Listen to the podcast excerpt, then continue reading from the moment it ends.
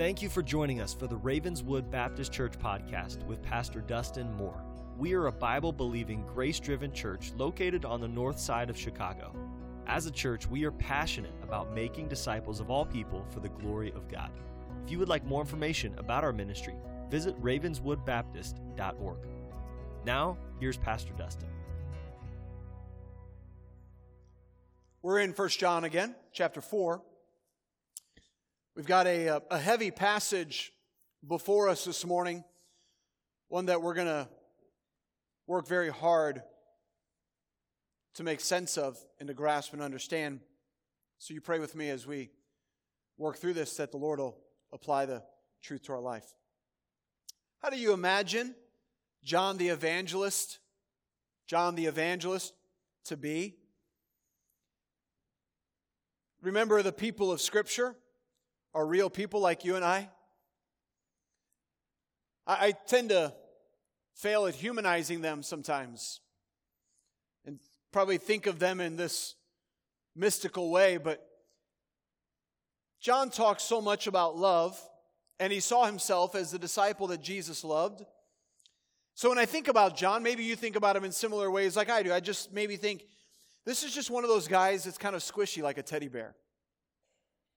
Right? I mean, he's so full of love. Or maybe you just see him as being a compassionate guy, loving, tender. What if I told you that John wasn't that? Luke, in his gospel account, presents a travelogue of Jesus' journey to the cross. Begins in chapter 9 of Luke. And in verse 51 of that chapter, mentions that Jesus had directed his eyes to Jerusalem. It's a, it's a, a statement that tells us that Jesus is looking to what's coming. And so everything that's coming from here on out is Jesus' journey to the cross, to the reality of the cross. And on his way to Jerusalem, Jesus and his disciples went through Samaria. And Luke notes that the Samaritans didn't receive Jesus. And the indication is because Jesus did not receive their false worship. Now, without getting into much of the explanation of the tension between the Jews and the Samaritans, we do need to note that the Jews rejected the Samaritans. The Samaritan people were people that had come from mixed marriages between Jews and pagans, with a lot of that happening, if you remember the books of Ezra, Nehemiah, Malachi, a lot of that happening after the Jews returned from exile in Babylon. They begin intermarrying and we get a lot of the picture of the Samaritans of the New Testament from those moments. The Samaritans, though, don't receive Jesus. And in that moment, John, loving, squishy, sweet John, and his brother James have a question for Jesus. In Luke chapter 9, verse 54. And when his disciples, James and John, saw this, they said, Lord, wilt thou that we command fire to come down from heaven and consume them as Elias did? The guy that's a loving guy wants to torch people. Earlier in chapter 9, he's mad about those that are casting out devils. In chapter 9 of Luke, he's mad about those that are casting out devils, but they're not following Jesus. John's mad about it. Jesus has to rebuke John. I think if I can maybe, maybe recommend something this morning, whether I'm right or wrong, I don't know, but if John was here today, he might be able to say something like this. If you think that I'm a loving guy, and that's why I talk about love, you don't know what I was like before Jesus and his death and resurrection. And I think John, as we look at his life on the great landscape of Scripture, we can find some good news in this for all of us that don't find our comfort zone in the realm of giving and receiving love because John was not that guy, it appears as well. The John that we witness in 1 John is the John that has been totally transformed by the overwhelming love of Jesus in his life. The cross, his resurrection, the Holy Spirit has transformed John from wanting to torch people with fire to commanding Christians to love because Jesus loved us and has enabled our love for one another. As I told you last week, there is no longer an excuse for any Christian to not love one another. There is no excuse. But I do have to let you know as well today that the emphasis of love and love for one another isn't going anywhere in 1 John. John's going to continue to emphasize to us that the primary response of every believer towards other believers is the response of love. I want to give you three brief statements today. The message isn't brief, but the statements are brief. With the passage that is before us, because in this passage, John tells us three, three realities about Christian love. Three realities about Christian love that help us have what the theme of the book is joyful assurance of God's gracious work in our life. Three realities of Christian love. And so I want you to see them with me this morning. And in this, we're going to see some familiar verses. All right? First, the first statement is this love proves. Love proves. The statement finds its roots in verse 15, which we'll see in just a moment. But the four verses that I'm going to read here in a minute are loaded. And so I, I want to work hard with you to unpack them. But before I read them, we, we need to make special note right away that these verses in front of us are deeply what we would call deeply Trinitarian. I use that phrase often, so let me just say that they emphasize the Trinity. They're Trinitarian. They talk about Father, Son, and Spirit. In verse 13, as you'll see, the Spirit is highlighted. In verses 14 and 15, the Son is put forward. In verses 14 and 16, the Father is referenced. And I want to make note of that before we read it because I want you to see it, all right? Look with me at verse 13 of 1 John 4. Hereby know we that we dwell in him, and he in us, because he hath given us his Spirit. And we have seen and do testify that the Father sent the Son to be the Savior of the world. Whosoever shall confess that Jesus is the Son of God, God dwelleth in him, and he in uh, he in God, and we have known and believed the love that God hath to us. God is love. God is love, and he that dwelleth in love dwelleth in God, and God in him. Now, there's a lot of movement there. It can be confusing if we allow it to be.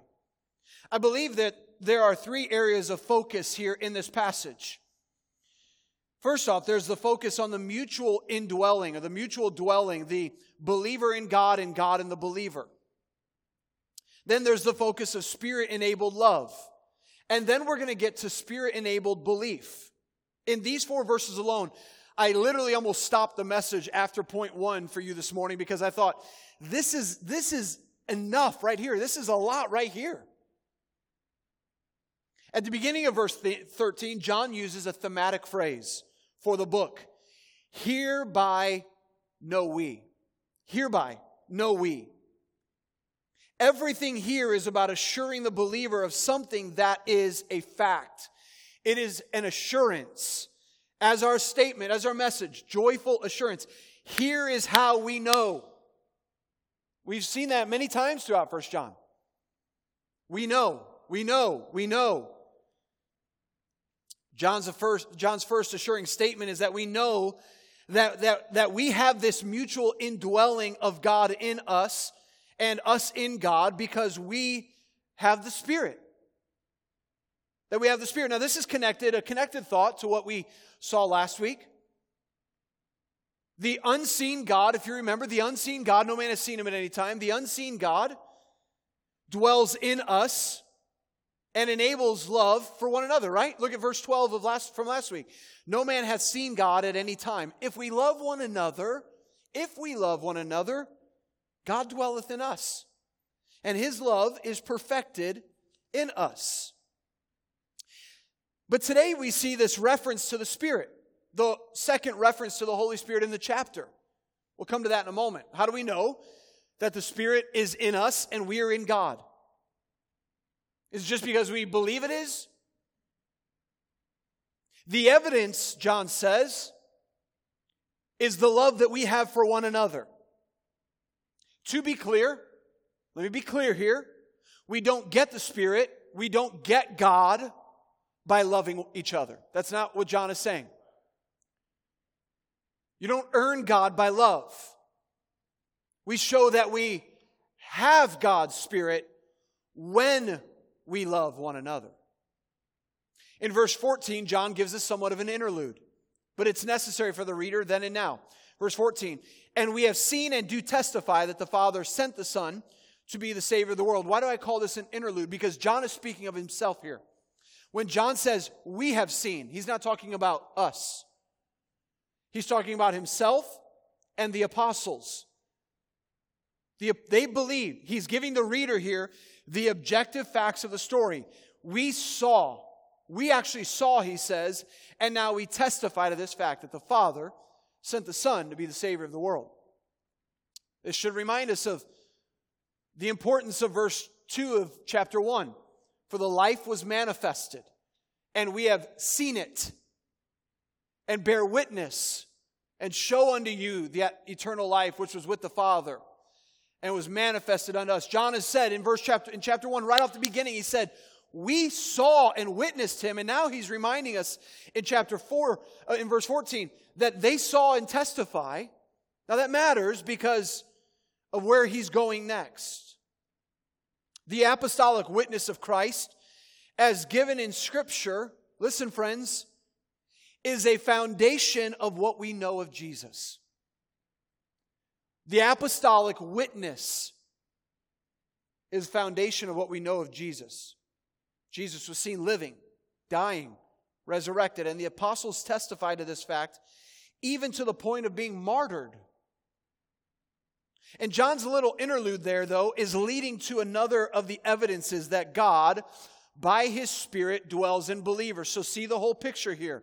In verse 13, it's we know that we dwell in him and he in us because he's given us the Spirit. John says, and we saw him, we saw Jesus. But then in verse 15, he says, Whosoever therefore shall confess that Jesus is the Son of God, God dwelleth in him, and he in God. Now, this is where I told you it gets a little heavy. Mutual dwelling. And I want you to get that phrase you in God and God in you. Mutual dwelling is evidenced by your confession of the real Jesus, the Son of God. This is the second time that John has stated this in, in, in, this chapter alone. In chapter 4 and verse 2, a couple weeks ago in the message, we saw, Hereby know ye the Spirit of God. Every spirit that confesses that Jesus Christ has come in the flesh is of God. Is of God. So John says here in verse 15, Whosoever shall confess that Jesus is the Son of God, God dwelleth in him, and he in God. And so we see the connected theme there that because God dwells in us by the Spirit, we confess the right message about Jesus. Now let me state something again for you. And all this might seem disjointed, and so I'll tie it together here in a minute. But the Holy Spirit, his chief ministry is to testify that Jesus is who he in Scripture says he is. But John uses here the word confess. It's the third time in this book. Confess. Do you remember what confess means? If you've been paying attention in First John? Confess means to agree with God, to say the same thing that God says. So, what is John saying here? Is that we give evidence that we live in God and God in us when we confess or when we agree with God about Jesus. That's what John is saying. You give evidence that God dwells in you and you in God when you agree with God about who Jesus is. So let me give you a quote here. God the Holy Spirit will cause us to agree with God the Father that Jesus is God the Son. That's what John is teaching us. God the Holy Spirit will agree with God the Father that Jesus is God the Son. At the same time, the Holy Spirit is enabling us to view God's love in the right way. This will conversely point us to the love of the Father. And John says we have known. He says we have known and believed known and believed. This is experiencing something in someone. That's what known means. It means to experience and to believe a message. So look at verse 16. He says, And we have known and believed the love that God hath to us. God is love. And he that dwelleth in love dwelleth in God, and God in him. There's mutual indwelling again. We have known and believed the love that God has toward us. But it's not just, John says, that God loves us.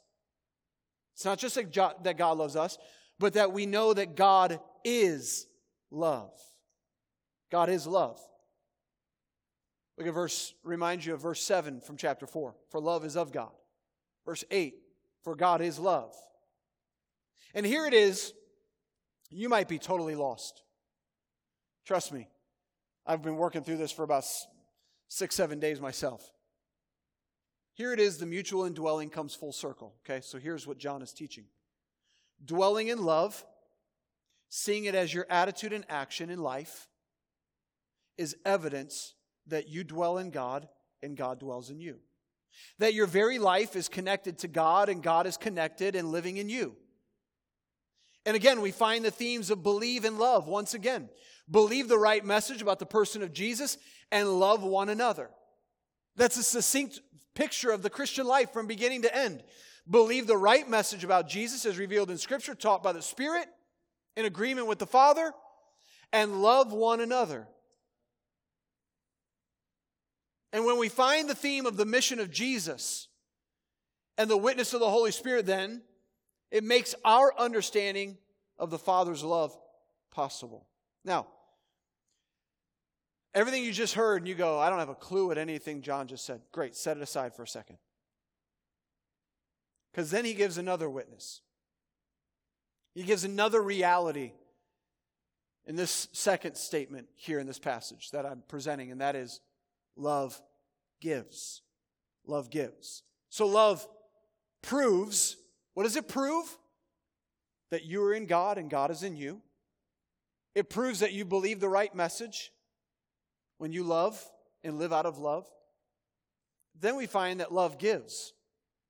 Love gives. Look at verse 17. Herein is our love made perfect, that we may have boldness in the day of judgment, because as He is, so are we in this world.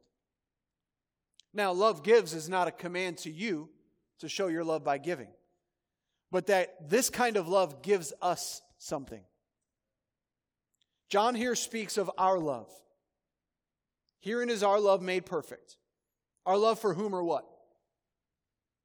I actually believe that John speaks of two things our love for God as well as our love for one another by the indwelling Holy Spirit, which we saw in the, in the verses earlier this morning, the indwelling Holy Spirit, our love is being made perfect. This perfect has the idea of mature or complete. Remember, as I said last week, and as I said earlier this morning, love has an intended end. God is love giving us love to shape our love. And so John says our love is made perfect. It is being made to be mature and complete. John says allowing God's love for us to reach its intended end will enable you and I as believers to have boldness. Love gives what? Love gives boldness on judgment day. Perfect love gives boldness on, on judgment day, allowing God's love for you to mature your love for Him and others gives you boldness on judgment day. Now, I, I think we need to recapture a healthy seriousness about Judgment Day. Right when I was a kid, man, I felt like the judgment of God was preached, right? And the reality of God's return was preached so, so boldly. Man, I was afraid that if Jesus returned, am I ready? John says here that our love is being made perfect, and as we let the that we let God's love for us shape us and perfect our love for Him and one another that we can have boldness on the day of judgment. This boldness and love that's being made perfect happens, John says, listen, by a very important statement at the end of that verse. Can we put that verse back up there? And here's what it is because as He is, so are we in this world. Now, John has already spoken about the day of judgment. And back in 1 John 2, he said, And now, little children, abide in him that when he shall appear, when he shall appear, we may have confidence. The same Greek word for confidence is the same Greek word for boldness in chapter 4, translated boldness. John desires that in, on judgment day, you and I are both confident and bold. But John tells us that all of that boldness and love comes from one specific truth. And that is this as Christ is, as Christ is, so are we in this world. This is the gospel right here in this passage. As Christ is right now, as Christ is, so are you in this world. What does he mean by that? He means that, yes, we are not fully like Christ in our character. We're not fully like Christ in our bodies, although we resemble him often in our conduct. But here is the good news. As Christ is before the Father, as Christ is positionally, as Jesus is in this very moment, so are we as we live in this world. So listen. How does perfect love how does our love made perfect?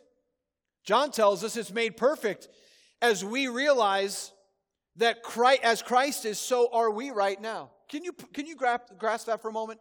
Here, let me give you, let me give it to you in three explanations.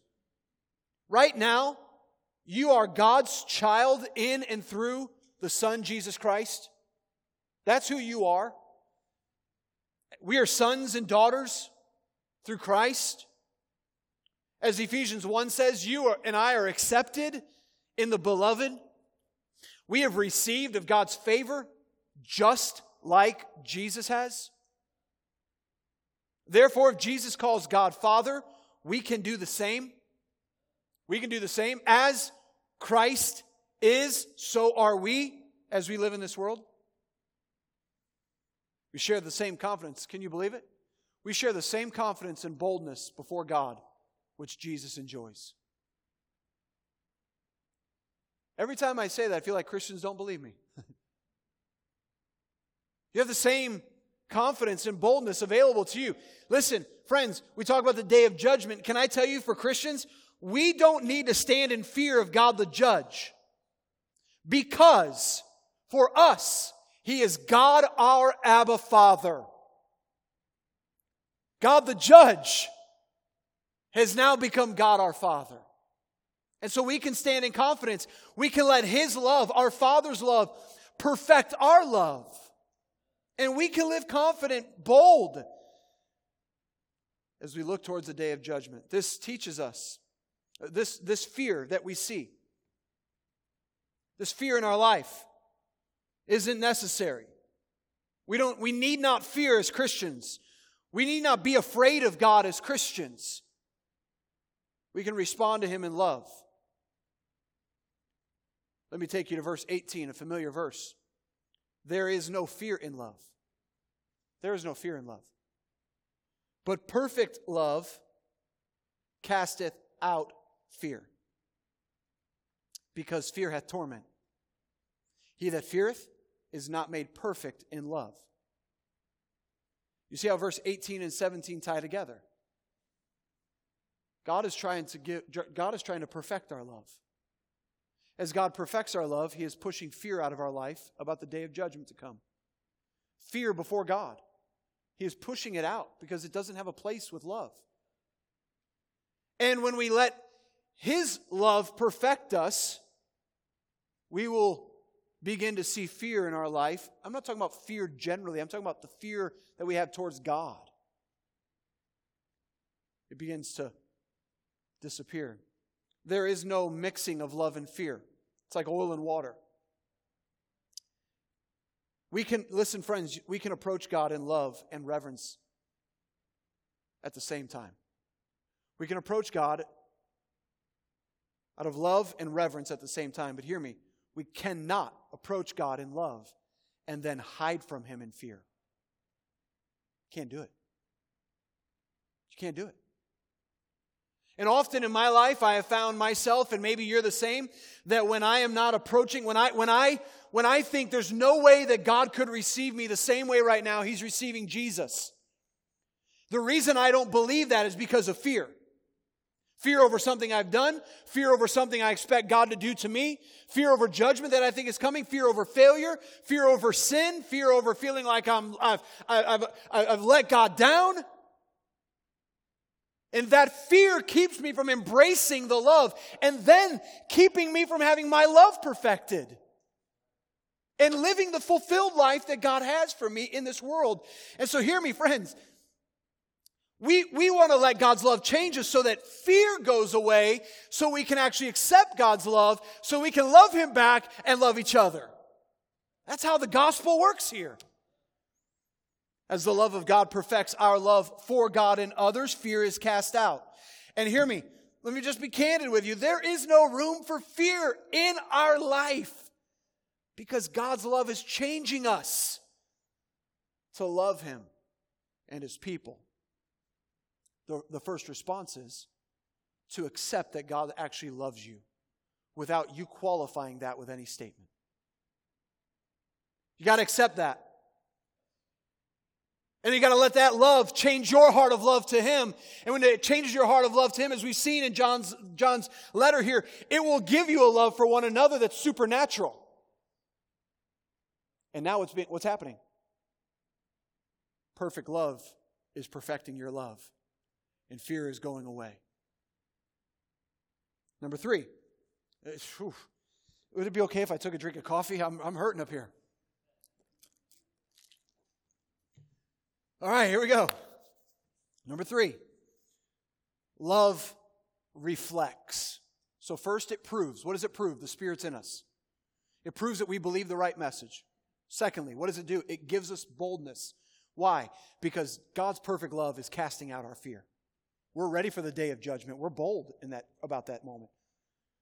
Number three, love reflects. Fear is not the great characteristic of God's people, love is. When I say fear, I don't mean reverence or respect, I mean afraidness. fear is not the great characteristic of God's people, love is.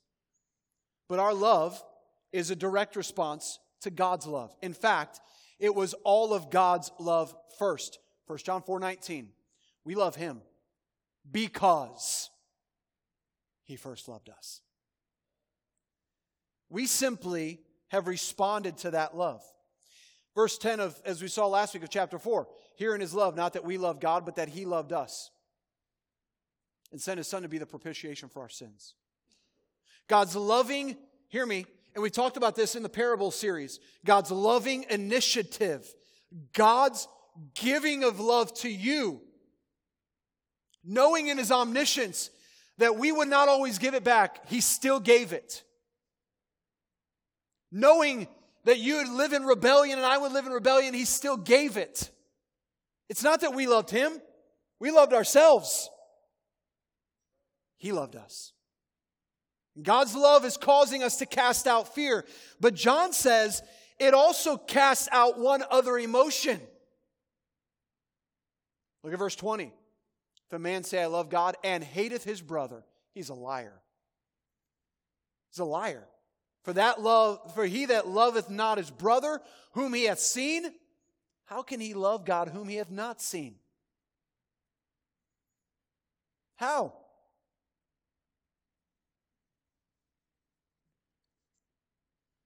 But here we find this fear is to go away and Hatred is to go away. A long time ago, someone told me to never attack a person, to never attack a person, but instead ask the person a question. So, for instance, don't say to somebody when you know they're lying, don't look at them and say, You're a liar. Instead, you ask the question, Are you lying? Right? John doesn't take that advice. He looks at you and says, You say you love God and you hate your brother. You're a liar. You're a liar. God's love in you, God's love in you won't accept that. Won't accept it. If I choose, and by the way, I argued before that hatred is as much of a choice as love. if I choose to hate someone, it's probably because I see them as unworthy of my love. Friends, this is the epitome of pride. And to hate means that instead of wishing them good, as love would do, I wish them harm. I'm going to come back to that in a moment. The whole chapter concludes, and not, don't think that the theme concludes, but the chapter concludes with verse 21. And this commandment have we from him, that he who loveth God loveth his brother also. It's in this that Jesus, John tells us how Jesus had joined two commands. For time, I won't get into all this, but the command of Deuteronomy 6, 4, and 5, which was love God, right? The Shema, love God with all your heart, with all your soul, with all your mind. And then Leviticus 19, 18, these two Old Testament laws, 1918 of Leviticus said to love your neighbor. So Deuteronomy said love God. Leviticus tell, told them love your neighbor. Jesus joined those. He joined them. And this command to love God and neighbor can be reflected in our life through Christ in us. What God has brought together in this command, we have tried way too hard as Christians to separate. Well, I love God, but I don't love his people. That's trash.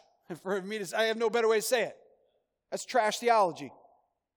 You can't claim to love God and hate his people.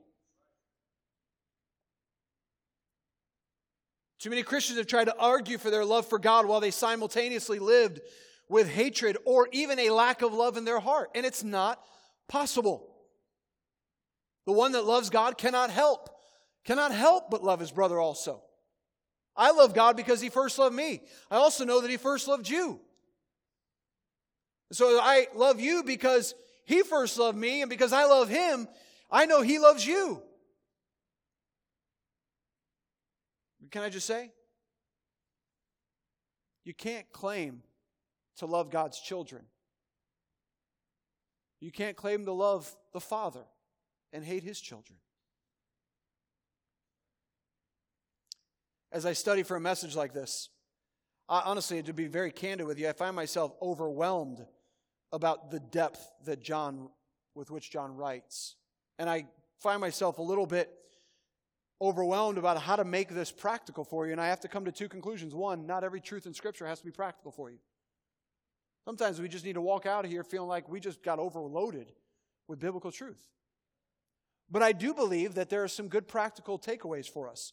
And, and, and I ask you just to kind of hold on tight for a couple of these, okay? Number one, let me give you a, a quick takeaway from today, from this text. It is the Holy Spirit who enables our belief and love. We need to know that. You don't love and believe the message of Jesus because of your will to do so. You love and believe. You love and believe. You believe the right message about Jesus, and you love one another, which is a summary of John's statement on Christian life. You do so because of the Spirit who enables that. He expresses this fruit in your life. He grows this fruit on the tree of Christianity. As we've heard in this text, how does the Holy Spirit work in us and affect our belief in love? And I've told you over and over again, I'll say it again. The Holy Spirit works primarily through the Word. He works through the Word. Faith to believe and faith to love comes from hearing the Word, Romans chapter 10. Hearing and hearing and hearing and hearing and hearing and reading and reading and reading and studying and studying and studying. Maybe you think that's too simplistic and too repetitive for you. And you're correct. you can rest assured in the Spirit's work, in the means in which He will work. Secondly, fear and hatred don't belong here. Fear and hatred don't belong here. I'm not going to stand up here and I'm not going to spiritually, emotionally beat you up if you have fear in your heart this morning, or even if you have hatred in your heart. I'm going to tell you this that perfect love, that love that is being matured by the Spirit, it casts out fear. Casts out fear. And if you're living in fear today of God, your relationship, and you just can't reconcile that God would actually love you, can I just tell you? And by the way, maybe you live in the fear of loving brothers and sisters in Christ. Can I tell you that it is perfect love that casts that fear out? At the same time, Hatred doesn't belong here. Hatred doesn't belong here. I can't make anybody stop hating, but perfect love can. Kick it to the curb. When you find someone, when you find yourself tempted to hate someone, ask yourself what it would mean if God, think about it, what if God had chosen to hate you with a perfect hatred? But instead, by the way, it would have been a perfect hatred. You might think that that's not possible, but instead, God chose to love you with perfect love. It enables that in your life. Number three, and this is where it gets a little bit direct. I present to you this morning that I, our view of love is too low. Our view of love is too low, it's cheap. Our view of love, hear me, is high when we see Jesus on the cross for our sins. It's high. We're so grateful. Our view of love is too low when it comes to loving one another. It's too low. I have to ask myself why that is. Why is that? Truth is, we can't look at the cross and love this low. What would it what would be the cause of my love being like this? What would be the cause of my love being cheap and, and unexpressed and unlived out? And this may seem a little bit radical, and you might be tempted to quickly dismiss what I'm about to say, but it, let's at least be intellectually fair here. I don't, if I don't love God and others the way I should, it's because of some idol that stands in the way of that love. So if I don't love God and I don't love others the way I should, and I'm unwilling to express that love inside the body of Christ, then it might just be that the idol that keeps that from being possible is I love myself the way I shouldn't. If I don't love you the way I ought, and I don't love God the way that I ought, then it might be that I love myself in a way that I shouldn't. What do I mean by that? Well, what do you do to an idol? You bow before it. I bow before my bank account. I love myself so much that I bow before my bank account. I bow before my job. I bow before my schedule. If I'm a parent, I bow before my kids' schooling.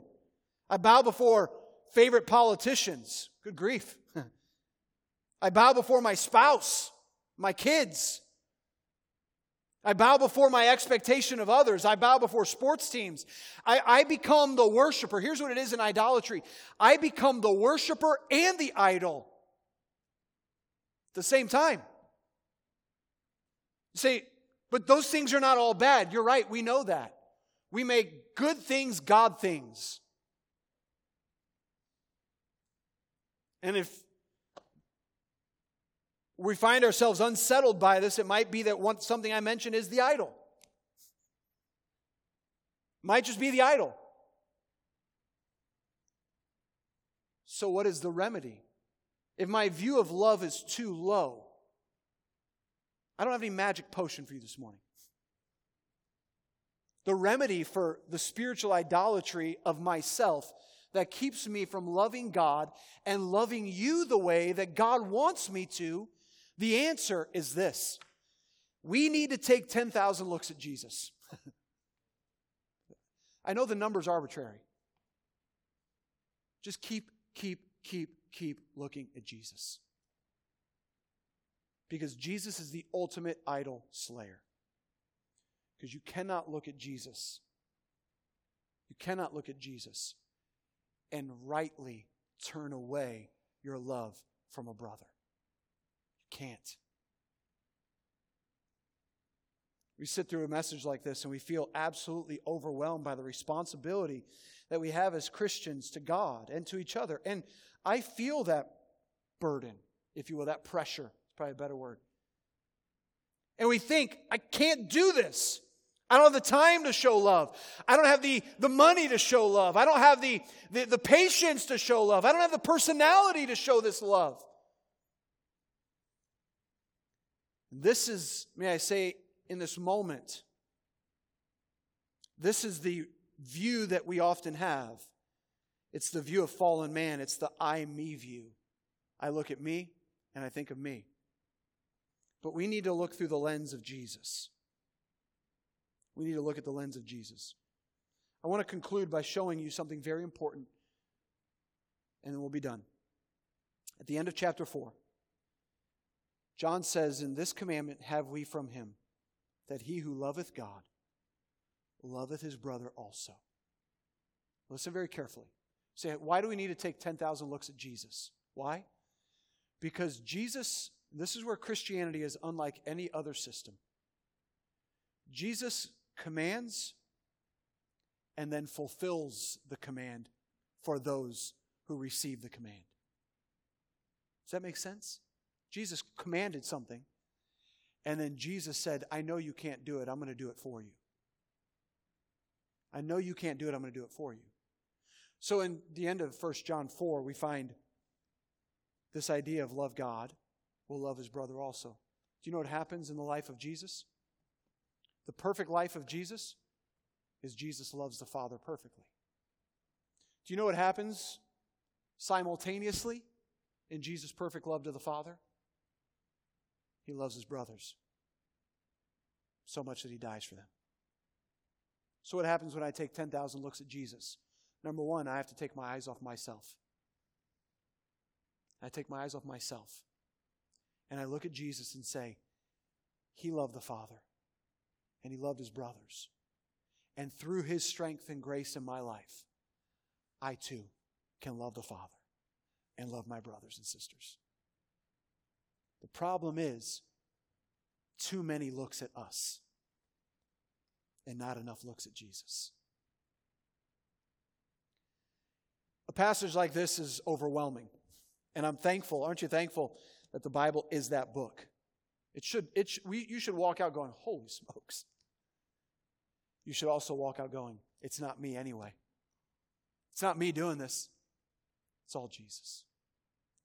Let us, let us, by, G- by Jesus' work in us, love one another. Love the Father. Let's let the Father's love perfect us. Let's put aside the excuses. Let's see the idols slain and crucified and put aside so that we can live in what it means to truly love one another. Would you pray with me? Thanks for listening today. If you're listening for the first time, we would love to hear from you.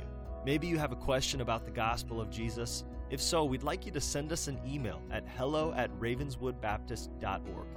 If you're a regular listener to our podcast and you would like to donate to the media ministry and outreach ministry of Ravenswood, your gift would allow us to do more in an effective way to get the gospel out. Thank you for partnering with us in ministry in Chicago and around the world.